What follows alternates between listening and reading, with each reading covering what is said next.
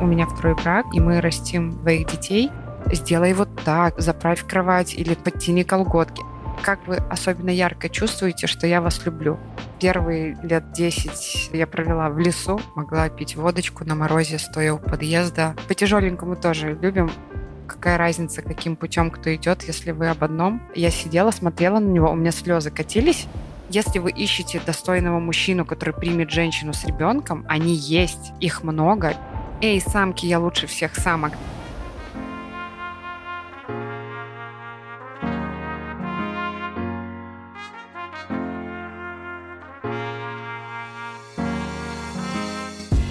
Доброе утро, день или вечер. Это Александра Кретова и мой новый подкаст «Институтка». Каждый эпизод это история вдохновляющей меня женщины. Ее отношения с самой собой, внутренним и внешним мирами. Она делает большие дела, рефлексирует и делится тем, что осознала в процессе. Героиня этого выпуска – дизайнер, основательница марки Латрика Леся Никонова. Мы говорили про то, как детство на даче учит лучше понимать свои чувства, что помогает строить отношения с детьми партнера от другого брака, какую роль здесь играют традиции и ритуалы, почему страх не встретить своего человека сигнализирует о слабой самоценности и что с этим делать. А еще про то, как танго помогло Лесе повзрослеть, про силу российских брендов и необходимость признаваться в себе в неприятных вещах для того, чтобы двигаться дальше. В конце разговора Леся анонсирует свой новый проект, рассказывает, о чем он будет и делится списком своих любимых российских марок. Его вы можете найти в описании этого выпуска, а также в социальных сетях проекта «Институтка», Подписывайтесь на телеграм-канал и запрещенный грамм. Ссылки на них я оставляю также в описании эпизода. Поддержкой и благодарностью от вас, как всегда, будут оценки и отзывы в Apple Podcast, сердечки в Яндекс Музыке и отметки в социальных сетях. Это поможет услышать наш разговор тем, кому он сейчас действительно нужен.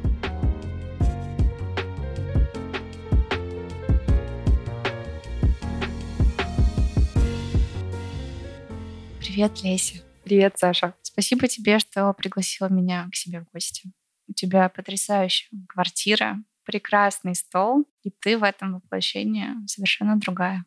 Тоже прекрасная. Для меня дом — это храм, и рада, что ты сегодня вот соприкоснулась со мной максимально настоящей. Хоть, как мне кажется, я очень честна с своей аудиторией и во всех своих проектах, но дома ты особенно без масок, поэтому сегодня вот так вот как есть. Я отметила, у вас очень интересное расписание на выходной. Хочу немножечко поговорить про твою семью. У вас там есть э, такой пункт, где, не помню, как он точно называется, но, в общем, делимся находками дня, приятностями. Вот это вот в 19.00 во время ужина, по-моему. Лучшие моменты дня. Лучшие моменты дня. Я поясню. Увидела Саша на холодильнике у нас с магнитиками большой лист, где мой сын расписывал распорядок выходного дня для нашей семьи. И там есть такой пункт «Ужин. Лучшие моменты дня». Да, есть такая традиция у нас. Мы в конце каждого дня, сидя за столом, обсуждаем лучшие, самые яркие моменты дня, почему они запомнились, учимся сами учим наших детей фокусироваться на хорошем. Также мы можем упомянуть о каком-то нехорошем, страшном или неприятном моменте. Чаще всего дети его могут сказать, и мы разбираем, почему так произошло, почему этот вредный мальчик подошел и так сказал. Вот, и чаще всего это происходит из-за того, что в этих вредных на тот момент, на тот момент детках просто недостаточно любви, они себя так проявляют. То есть учим детей, что не все связано с ними, зачастую это связано просто с эмоциями, чувствами других людей. Я могу сказать, что для нас с Андреем это также важно, интересно, и все наши эти разборы вечерние. Это уже такая прям настоящая традиция. Мы уже все приучились. И это происходит каждую субботу, воскресенье, каждый выходной? Всегда, когда мы вчетвером. Потому что у нас дети живут на две семьи, у нас второй брак. Вот, когда мы все вместе, мы обязательно. А еще мы делаем традицию перед началом завтрака, обеда или ужина. Если мы дома, мы беремся за руки и говорим пип, пип, Пип, guten Appetit.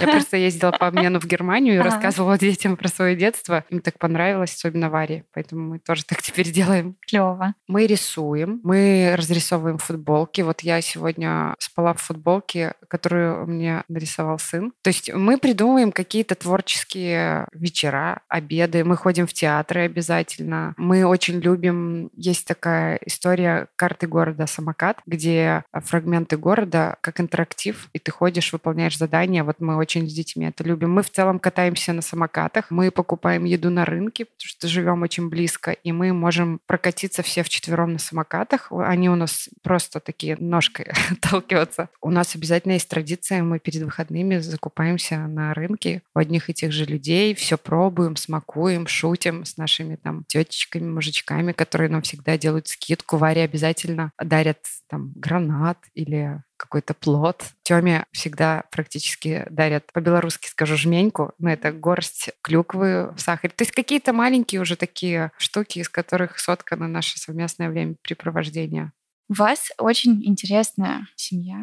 Я такой выросший ребенок уже у которого родители развелись, и у вас э, в семье ты являешься сама вот, вот тем разведенным родителем и воспитываешь своих, по сути, детей, у которых так или иначе, но эта травма в каком-то виде осталась. Наверное, там, мои родители на тот момент делали и знали так, как они могли. Сейчас все по-другому, и я приятно удивлена тому, как ты относишься ко всей ситуации, которая у вас не самая простая, не самая сложная, наверное, но для вас все равно такая волнующая присутствует. Расскажешь про Тему Варю? Я на самом деле никогда на эту тему не разговаривала, но так как ты у нас дома, и так как я в целом никогда из себя ничего не строю, все равно рано или поздно нужно было коснуться этой темы. И да, у меня второй брак, и мы растим двоих детей. Оба ребенка живут на две семьи. Они проводят время и с мамами, и с папами. Именно, наверное, поэтому так сильно я помешана, завернута на традициях, беру на себя ответственность, да, их внедрять, потому что мне сложно понять, мы с тобой обсуждали, да, что ты знаешь по ту сторону баррикады,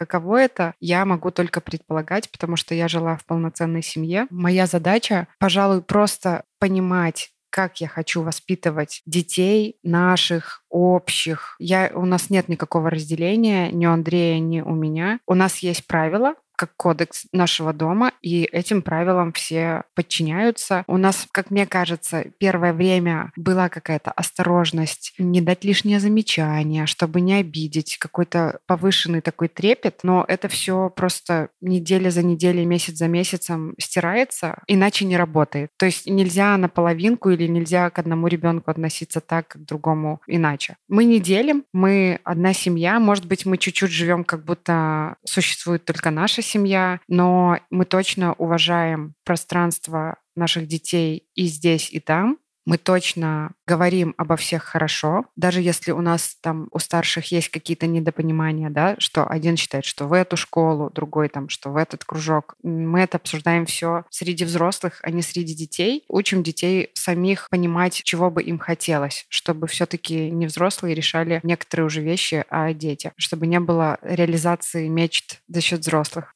А могла ли ты на тот момент подумать, что мужчина, с которым ты будешь, тоже будет уже отцом. Ты знаешь, я в каких-то моментах, ну не то что легкомысленно, я не думаю. Я вот, я живу все время, и бизнес я так делаю, как чувствую, и дружбу строю, как чувствую, и детей воспитываю. Я не думала. Нет, я просто решала вопросы по мере их поступления. И что ты почувствовала, когда, когда это произошло? Я точно могу сказать, что то, что мы имеем сейчас, какой контакт я имею с Варей сейчас, он случился, естественно, не сразу. Во-первых, она еще была очень маленькой. Во-вторых, я все равно боялась обидеть Андрея, как-то, может быть, что-то сделать, что может не понравиться Вариной маме. Я очень берегла это их пространство, потому что это все равно не мой родной ребенок. И оно так шаг за шагом я позволяла себе быть авторитетом или научить или показать или побронить. То есть э, вот этой вот какой-то правильному балансу справедливости и теплоты и доброты, ну вот я приходила к нему. Но что точно могу сказать, уже через некоторое время я поняла, что единственное, что я могу давать ребенку, даже когда она порой могла скучать по маме, это просто тепло,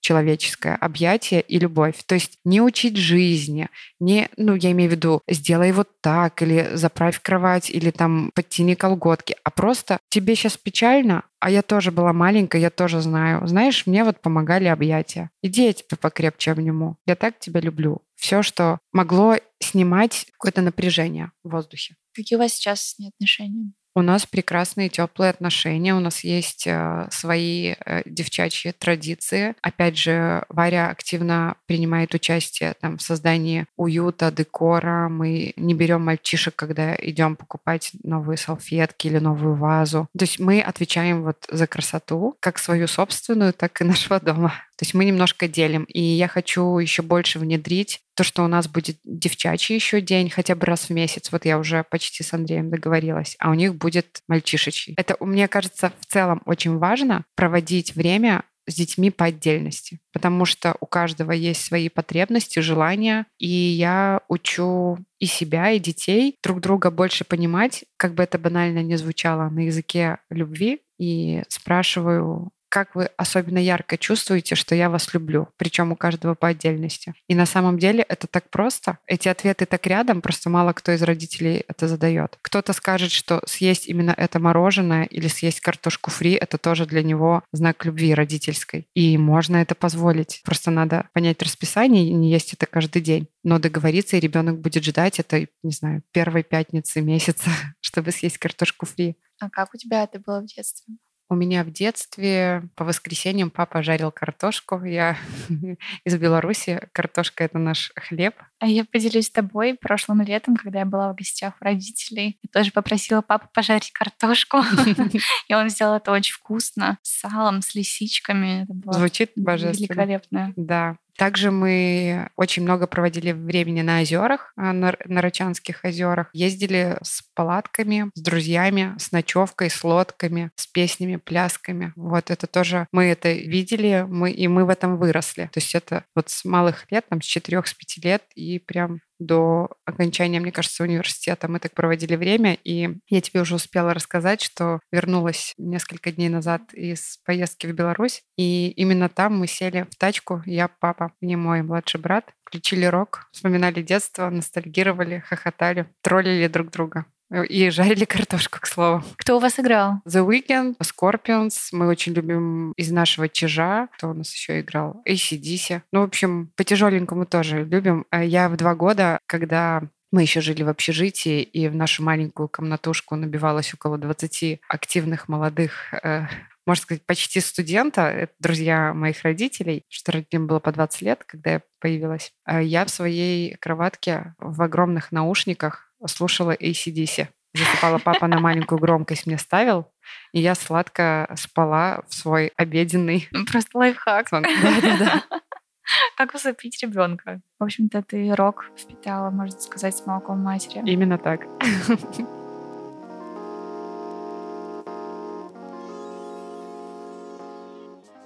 Ты уже успела мне рассказать, что всегда выбираешь семью и время, вечер, проведенный вместе с детьми, либо со второй половиной, вместо вечеринок, тусовок, не знаю, каких-то выходов в свет. Всегда ли так у тебя было? Ну, во-первых, есть все равно исключения. Если это какой-то праздник моей близкой подруги или какое-то мероприятие, которое мне как лицу бренда нужно посетить, безусловно, я пойду, но это просто должно быть что-то весомое. Всегда ли так было? Да, конечно, нет. Я могу сказать, что я выросла такой росла обычной провинциальной жизнью. С первые лет 10-12 э, я провела в лесу, мне кажется, потому что жила в 30 метрах от леса. Это видно и по интерьерам наших проектов, когда у нас камни, коряги, деревья прямо внутри. Потом я ходила в клуб, он так и назывался клуб. Я отпрашивалась и ругалась у родителей, что я уже готова, я уже достаточно взрослая в восьмом-девятом классе. Еще постарше я могла пить водочку на морозе, стоя у подъезда в короткой короткой юбке и потом идти в клуб, потому что мне нравится какой-то мальчик. Мне так нравится, как в тебе сочетается несочетаемое. Я просто, мне кажется, уже достаточно взрослая, чтобы в себе это все принять, полюбить. Если не полюбить, то принять. Поэтому это все я. Я на самом деле очень рада, что я выросла в маленьком городе, а среди простых людей. И когда я туда возвращаюсь и общаюсь, допустим, со своей лучшей подругой, она, если я познаю жизнь через тренинги, бизнес, какой-то вот такой супер быстрый темп, там, цели, то она всю жизнь познает через Библию и через э, католическую веру. У нас были разные с ней моменты и кризисы в наших отношениях, когда мы с ней разговариваем по несколько часов за хлеб и говорим об одном и том же, то я понимаю, что какая разница, каким путем кто идет, если вы об одном. И когда я возвращаюсь, да, приезжаю туда, в свой маленький город, вижу, как люди друг на друга смотрят, на каком уровне у них общение с своей гордыней, как они относятся к смирению. Я понимаю, что зачастую, я не говорю про всех, конечно же, но в большом городе очень много мишуры и информации, которая сбивает. И вот мы, да, говорили, ты только что зимовала на Бали, и вот эта вот тишина, ее трудно даже самому прокачанному человеку сохранить надолго в городе. Или там я приезжаю на день рождения к дяде. Он там 13 или 15 лет с женой вместе. Вот они вместе, они друг друга любят, у них есть разные сложности. Но то, как он на нее смотрит, то, какие слова он ей говорит, в общем, простота это мне нравится, и я ее в себе берегу и хочу сохранить, приумножить и передать детям. Простоту в таком ключе искренность. Ты верно подметила, конечно, что в большом городе очень тяжело сохранить в себе себя и четко вот этот голос слышать, потому что действительно очень много вовне у тебя и контактов с другими людьми, так или иначе у многих там у нас с тобой работа подразумевает большое число встреч, контактов. Даже просто, когда ты идешь по большому городу, огромное количество магазинов, ресторанов, вывесок, и мозг-то на самом деле потребляет информацию отовсюду. И да, время, проведенное на природе, одно из самых прекрасных. Не всем подходит, но я уже немножечко даже скучаю по Бали. И потому что там по-настоящему ты можешь копнуть глубже. Понимаю, что не так много нужно. Я, кстати, абсолютный сторонник того, что эмоциональный интеллект человека формируется до 6-7 лет при плотном контакте с природой, когда мы не в каменных джунглях, а когда мы чувствуем, трогаем, не знаю, это можно обжечься крапивой, это можно собирать в ложку росу, это можно пробовать муравьев, это ты трогаешь кору, ты все это чувствуешь, ты этим живешь, тогда у тебя как будто активируются все части восприятия, не только слух и зрение, например, а еще и тактильные.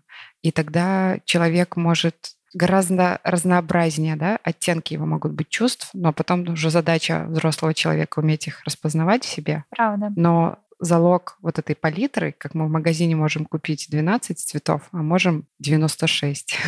Так вот, я сторонник и призываю а, мам отпускать детей в деревню, на дачу, в лагерь, чтобы они чувствовали, не знаю, чтобы у них появлялись ссадины от велика, чтобы они ловили бабочек, кузнечиков, нюхали мох, чтобы они даже, там, не знаю, курили где-то в лесу свою первую сигарету, чтобы у них было настоящее вот это трушное детство. Так интересно, ты уже отметила, что в долгой терапии сама не находилась, но при этом очень много с детьми и, в принципе, говоришь на языке чувств и спрашиваешь об этом. Как это у тебя появилось и кто тебя научил говорить о чувствах? Я вспоминаю себя в детстве мне кажется, вообще не оперировала такими понятиями. Все было очень четко. Вот как бы есть результат, нет результата. И, и какое там настроение, что ты там испытываешь. Но мне кажется, я на самом деле только недавно более-менее вот эту азбуку эмоций и чувств как-то выучила. Потому что когда тебя спрашивают, а что ты чувствуешь, какое-то время назад меня этот вопрос просто ставил в тупик. Ну, я могу сказать, что в целом нас, советских детей, никто не учил чувствовать. Нам качали мышцы и мозг. То есть мы должны были приносить хорошие оценки и ходить на гимнастику, танцы, в художку. В общем,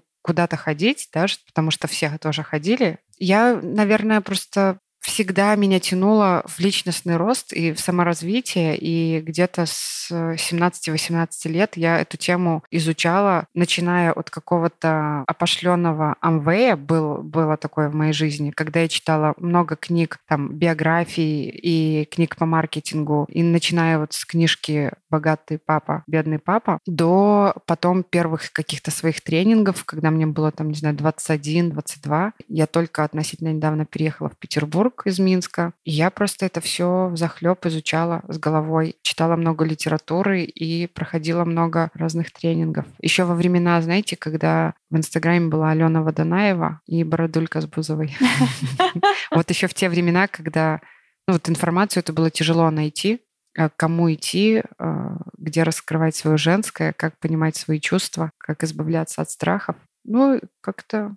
Я думаю, что я выросла в лесу. Я играла в прятки в колосьях высоких, ржаных, и где не видела своих подруг, слышала только их смех, и мы бегали, мы, ну, мы много чувствовали. Я думаю, просто этот язык мне быстро, я легко обучаема в этой дисциплине, хоть меня этому не учили, но когда я стала туда копать, у меня была уже вот эта база заложена. Я не просто так сказала, что искренне считаю важным давать контакт с природой детям.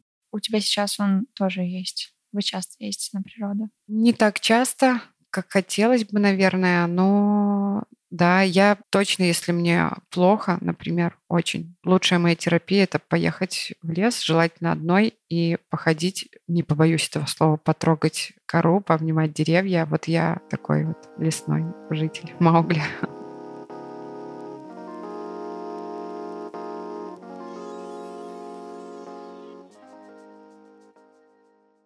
Я знаю, что ты еще увлекаешься танго. Я бы даже сказала, не увлекаешься, страстно увлечена. Я танцую, да, четыре года, чуть больше, даже уже четырех лет танго. Я после того, как развелась, две недели, наверное, я пила винишко, страдала, потом поняла, что так не может продолжаться. Я пробовала боль проживать и эту пустоту, и новые нейронные и через бокс, и через кроссфит. И я даже участвовала в опенах, есть такие кроссфит соревнования, и даже занимала первое место своей командой.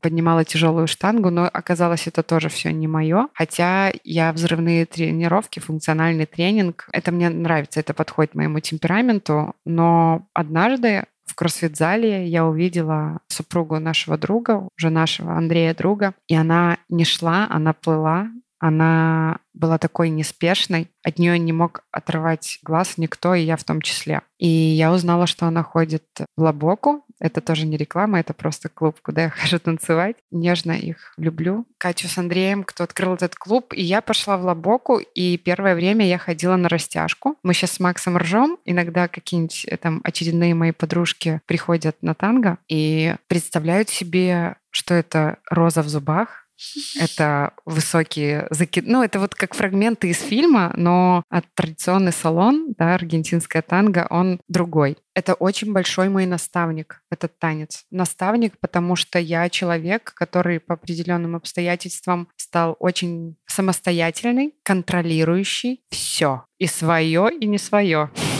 Поэтому в танго не срабатывает так. Сейчас я рядом нахожусь, и я очень счастлива с Андреем, а он очень сильный, очень не боящийся брать на себя ответственность, с таким большим мужским началом. Мне очень тяжело было первое время вообще понять и врубиться. Я даже могла сидеть, он говорит, я решу твой вопрос, или я это сделаю, или приходил, делал. Я сидела, смотрела на него, у меня слезы катились, потому что я не врубалась, как так может быть, как я могу расслабиться и просто получать удовольствие. И в танго, я не знаю, там не сложится танец, если ты контролируешь своего партнера, если ты не доверяешь ему. Ты должен тотально доверять. Ты должен тотально доверять, что если даже он допустит ошибку, это нормально. Танго вообще учит то, что ошибки — это круто, это нормально. Ты можешь как бы остановить танец и разойтись, и уйти по углам, да, и всплакнуть. А можешь посмеяться даже на турнире, если эта ошибка совершилась. Улыбнуться, усмехнуться, немножко самоиронии и дальше кайфовать. Ну, то есть, мне кажется, у меня даже взаимоотношения с сыном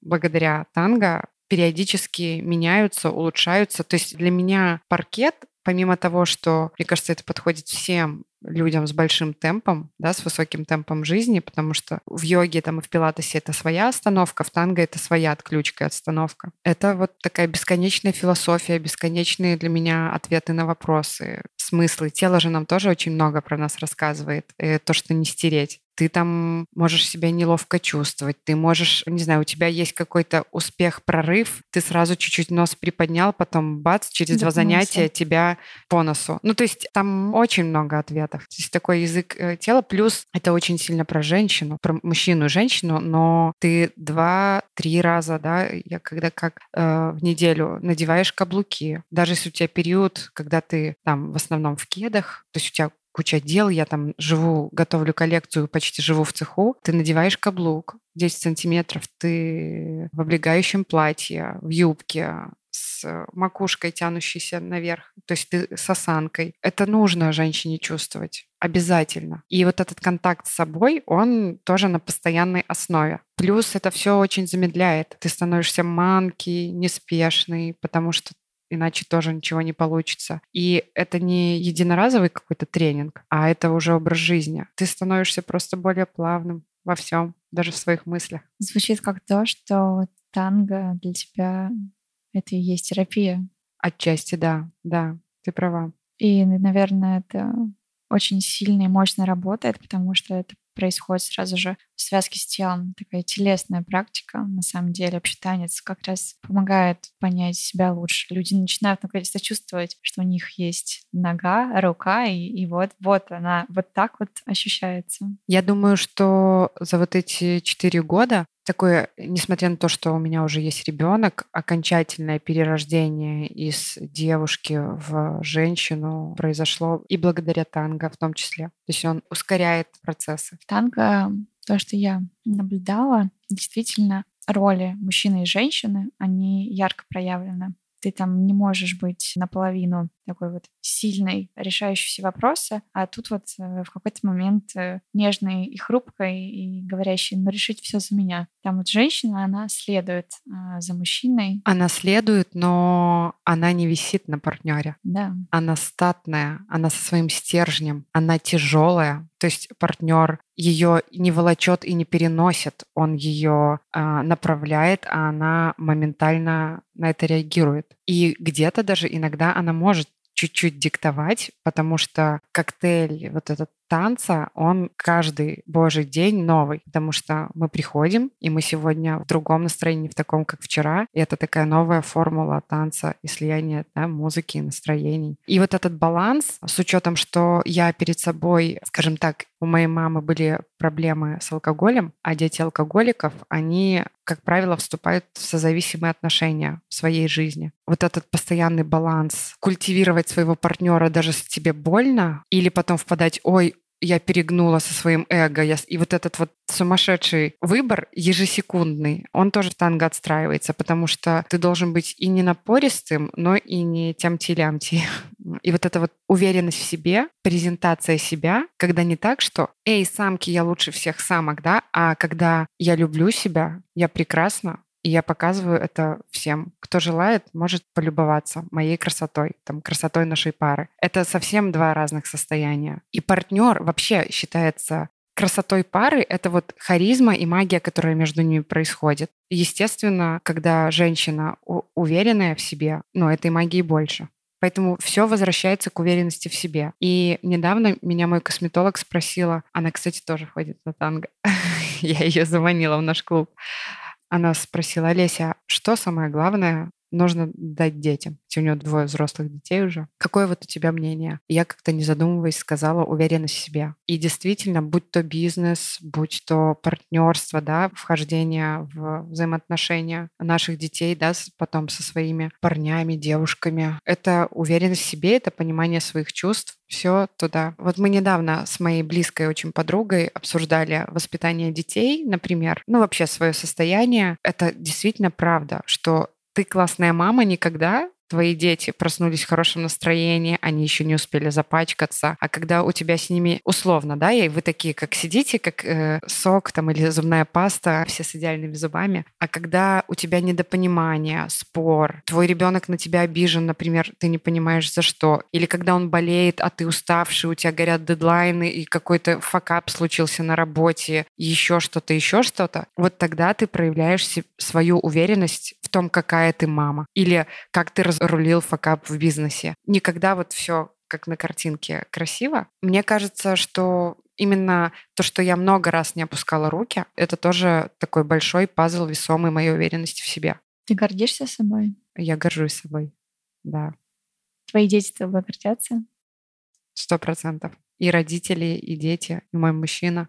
Ты знаешь, хочется, чтобы сейчас, возможно, женщины, которые с детьми и нас могут слушать. Которые одиноки? Которые одиноки, да. Угу. Вот этот момент, когда ты разводишься, понимаешь, что... Я балласт с ребенком, кому я нужна. Ну, это, наверное, самая крайность, которую ты можешь понять. Но если ее вывернуть так, чтобы вот триггернуло, то, наверное, да, вот что я тут как бы с ребенком, и многие вообще начинают, наверное, какие-то отношения и про ребенка боятся сказать, не сразу говорят, как ты, ты переживала. И в момент, когда вы расставались с предыдущим мужем? Я могу сказать, что я никогда сильно всерьез об этом не задумывалась. Я могу сказать, что если девушка на полном серьезе так думает, она сама наверняка еще не зрелая. И первое, что я бы посоветовала, это не то, что там, да, сейчас из каждого утюга бежать к психотерапевту. Я сама крайне редко обращаюсь, не нахожусь да, в постоянной терапии, но понять хотя бы просто послушать, не знаю, Екатерину Сокальскую на тему «Взрослый ребенок», кто такой взрослый. И если для мужчины, который любит женщину или влюблен и хочет с ней прожить,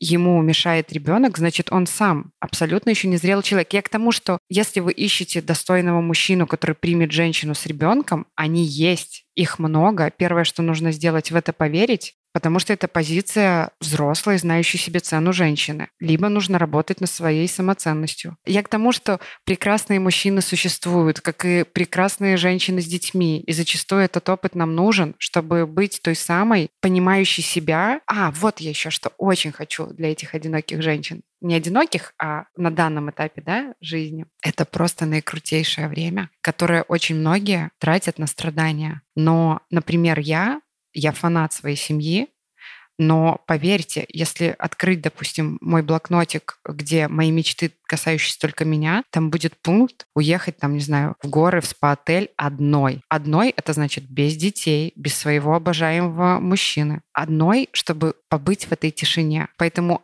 сейчас это такой подарок судьбы, потому что не будет так всегда. Вы точно не будете одна всю жизнь или какой-то длительный период. Просто кайфуйте, изучайте себя, познавайте. Столько времени, как сейчас, не будет, когда вы будете в отношениях. Это всегда тоже брать ответственность и шерить это время уже. Оно уже ваше, общее. Ну, хотя бы часть суток, да, оно уже общее. А сейчас оно только ваше. Так что кайфуйте и цените это время.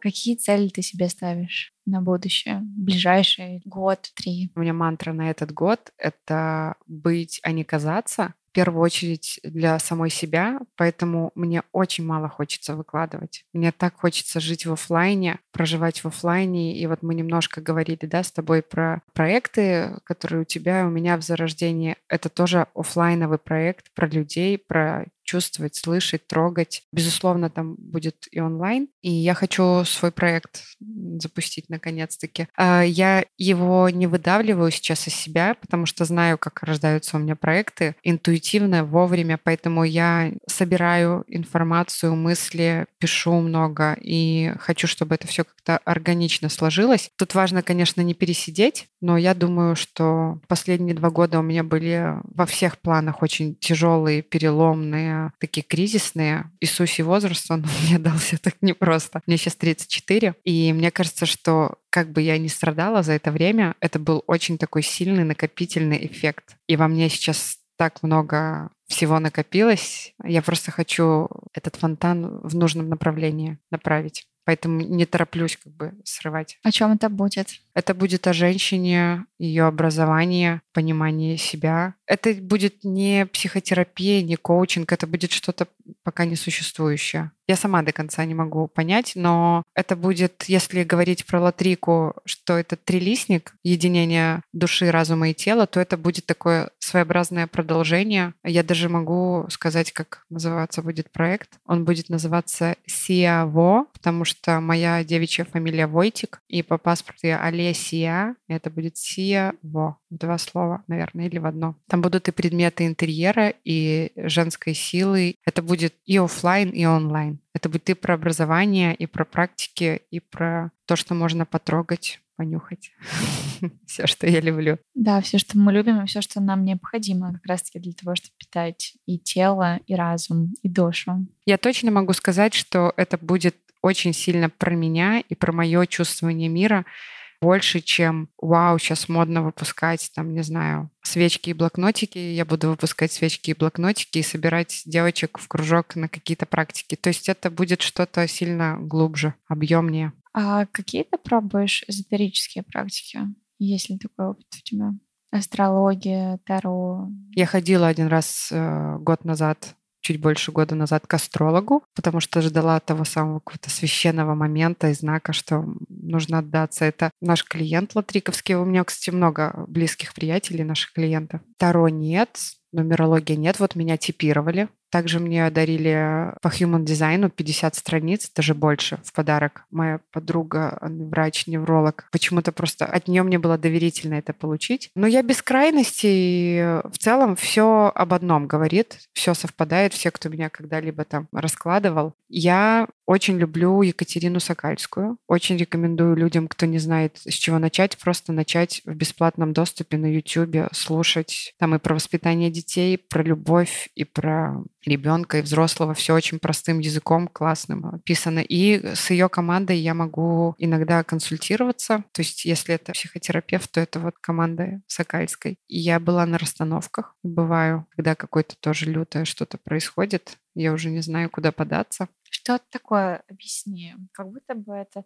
что-то похожее на терапию, но сжатое да не знаю, в полтора-два часа. В день. И что там происходит? Это сжато в день. То есть конкретно у этой команды. Еще из мощнейших опытов, я это, мне кажется, часто в подкастах и в интервью говорила, это динамические медитации. Так вот, что расстановки, что динамические медитации, что какие-либо практики, мне кажется, очень важно, кому ты в руки, в какое поле, в чье ты поле попадаешь. Потому что кто-то может ходить к психологу годами, и у человека жизнь вообще не меняется, а кто-то может походить три месяца, полгодика и кардинально как бы в себе все расчистить, понять. То есть это зависит, естественно, и от того, насколько человек потом готов брать ответственность за информацию, которую он получит, и за то, кто у руля, кто дирижирует. Это такая еще более глубокая, объемная работа психотерапевтическая, которая может и в регресс тебя вернуть, да, в прошлой жизни.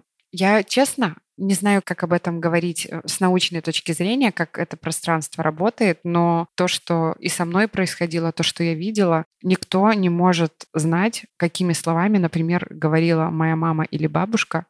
И когда я прихожу, и чужой человек становится на место моей бабушки и говорит какие-то вещи, которые звучали только на Кавказе, я вижу этого человека первый день, например, впервые вообще его встречаю, ты волей-неволей начинаешь в это все верить. Единственное, отмечу, что я и человек отчасти крайности, да, чтобы понять, э, какой оттенок серого мне подходит, мне нужно соприкоснуться и с белым, и с черным, но это очень опасная дорожка, когда люди очень сильно начинают на это все опираться. Это перекладывание ответственности. Абсолютно так. Внутренний голос и вот та самая тишина, она нужна для принятия твоих собственных решений. Никакой наставник, никакой астролог нумеролог не может сказать. Если ты приходишь к специалисту, и он тебе говорит, что делать, беги. Вот у меня такое кредо. То есть я соприкасаюсь, я беру, но потом через свою какую-то мясорубочку это все. Ну, я всегда говорю, что это инструменты и подсказки, которые ты можешь принять к сведению, и знать, что они существуют, и ими пользоваться,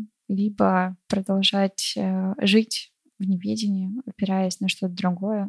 Почему проект, который ты хочешь делать, будет только для них? Я задавала себе этот вопрос. Я думаю, что я как наставник и проводник смогу максимально раскрыться именно перед женщинами. Сейчас попробую объяснить. Так как я все равно семейный человек, да, возвращаясь к танго, я, например, приняла для себя решение, что я не буду летать на какие-то турниры командами без своей семьи, то есть мне это не интересно, да. Я с удовольствием там брошу себе вызов и в Петербурге поучаствую в турнире, но так как я таких очень все равно традиционных каких-то уставов, не вижу там продолжения, какие-то поездки. Ну вот я не променяю время с семьей. Точно так же и мой проект для женщин. Если я захочу научить женщин танцевать голыми, и любить это делать, я никогда не смогу провести то же самое, когда будут в группе мужчины. То есть как будто гораздо больше себе разрешу отдать и отдавать. Я очень хочу в этом проекте доставать темную сторону, сук, вообще грязь, и уметь это любить, уметь этим грамотно пользоваться. Я не смогу это в мужском обществе сделать. Интересно, кстати, почему с мужчиной не сработает в мужском обществе? Это не сработает по моим кодексам. Я не смогу себе позволить чего-то в обществе мужчин, потому что я замужняя женщина, потому что у меня есть дети, которых я хочу воспитывать в традиционном таком вот мире. Я говорю, я старовер, я довольно консервативна в своих убеждениях. Это не значит, что я бы не смогла, наверное, давать какой-то опыт через практики мужчинам, но склоняюсь к тому, что это будет именно такое женское комьюнити.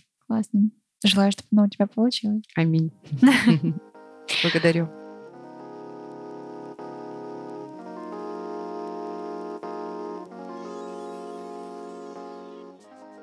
Какие русские бренды российских дизайнеров ты выделяешь и любишь? Рекомендуешь обратить на них внимание? Может быть, кто-то не до конца еще оценен или наоборот оценен и того заслуживает? Я люблю питерскую банду.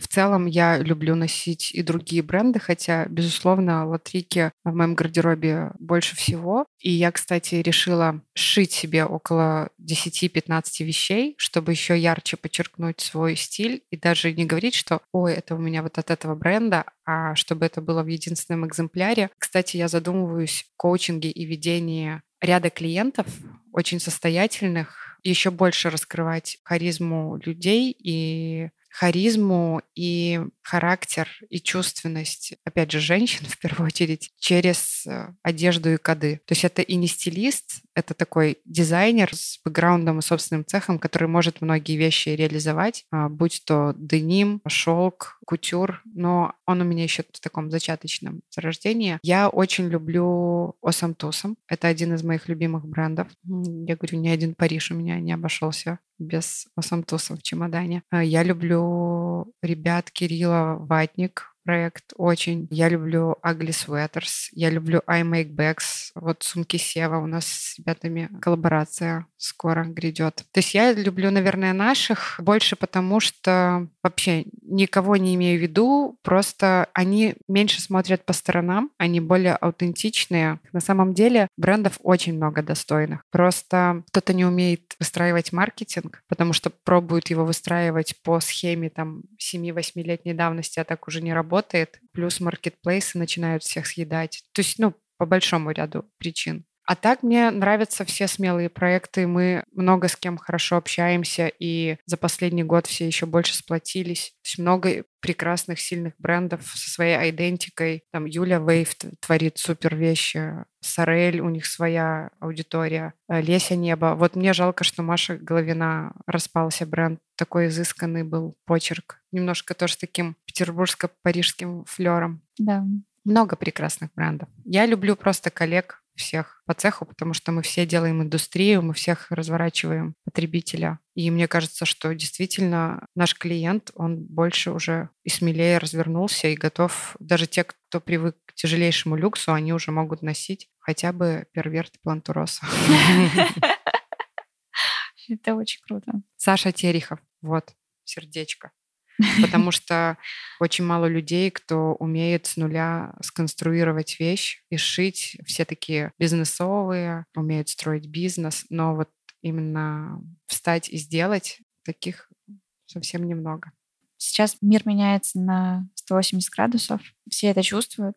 И то, как работало раньше, работать сейчас уже не будет точно. Какой для тебя сейчас стоит вызов?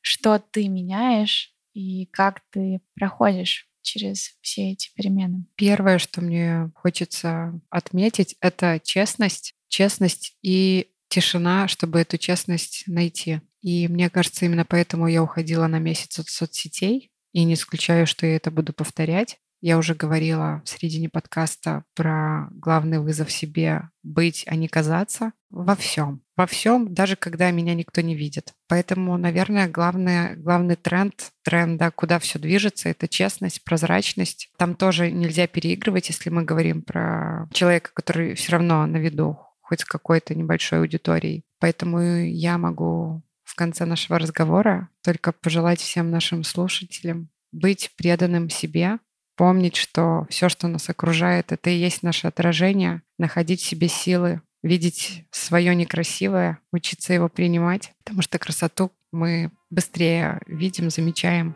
Честности нам всем и долгих лет жизни. Спасибо. Тебе спасибо. Благодарю.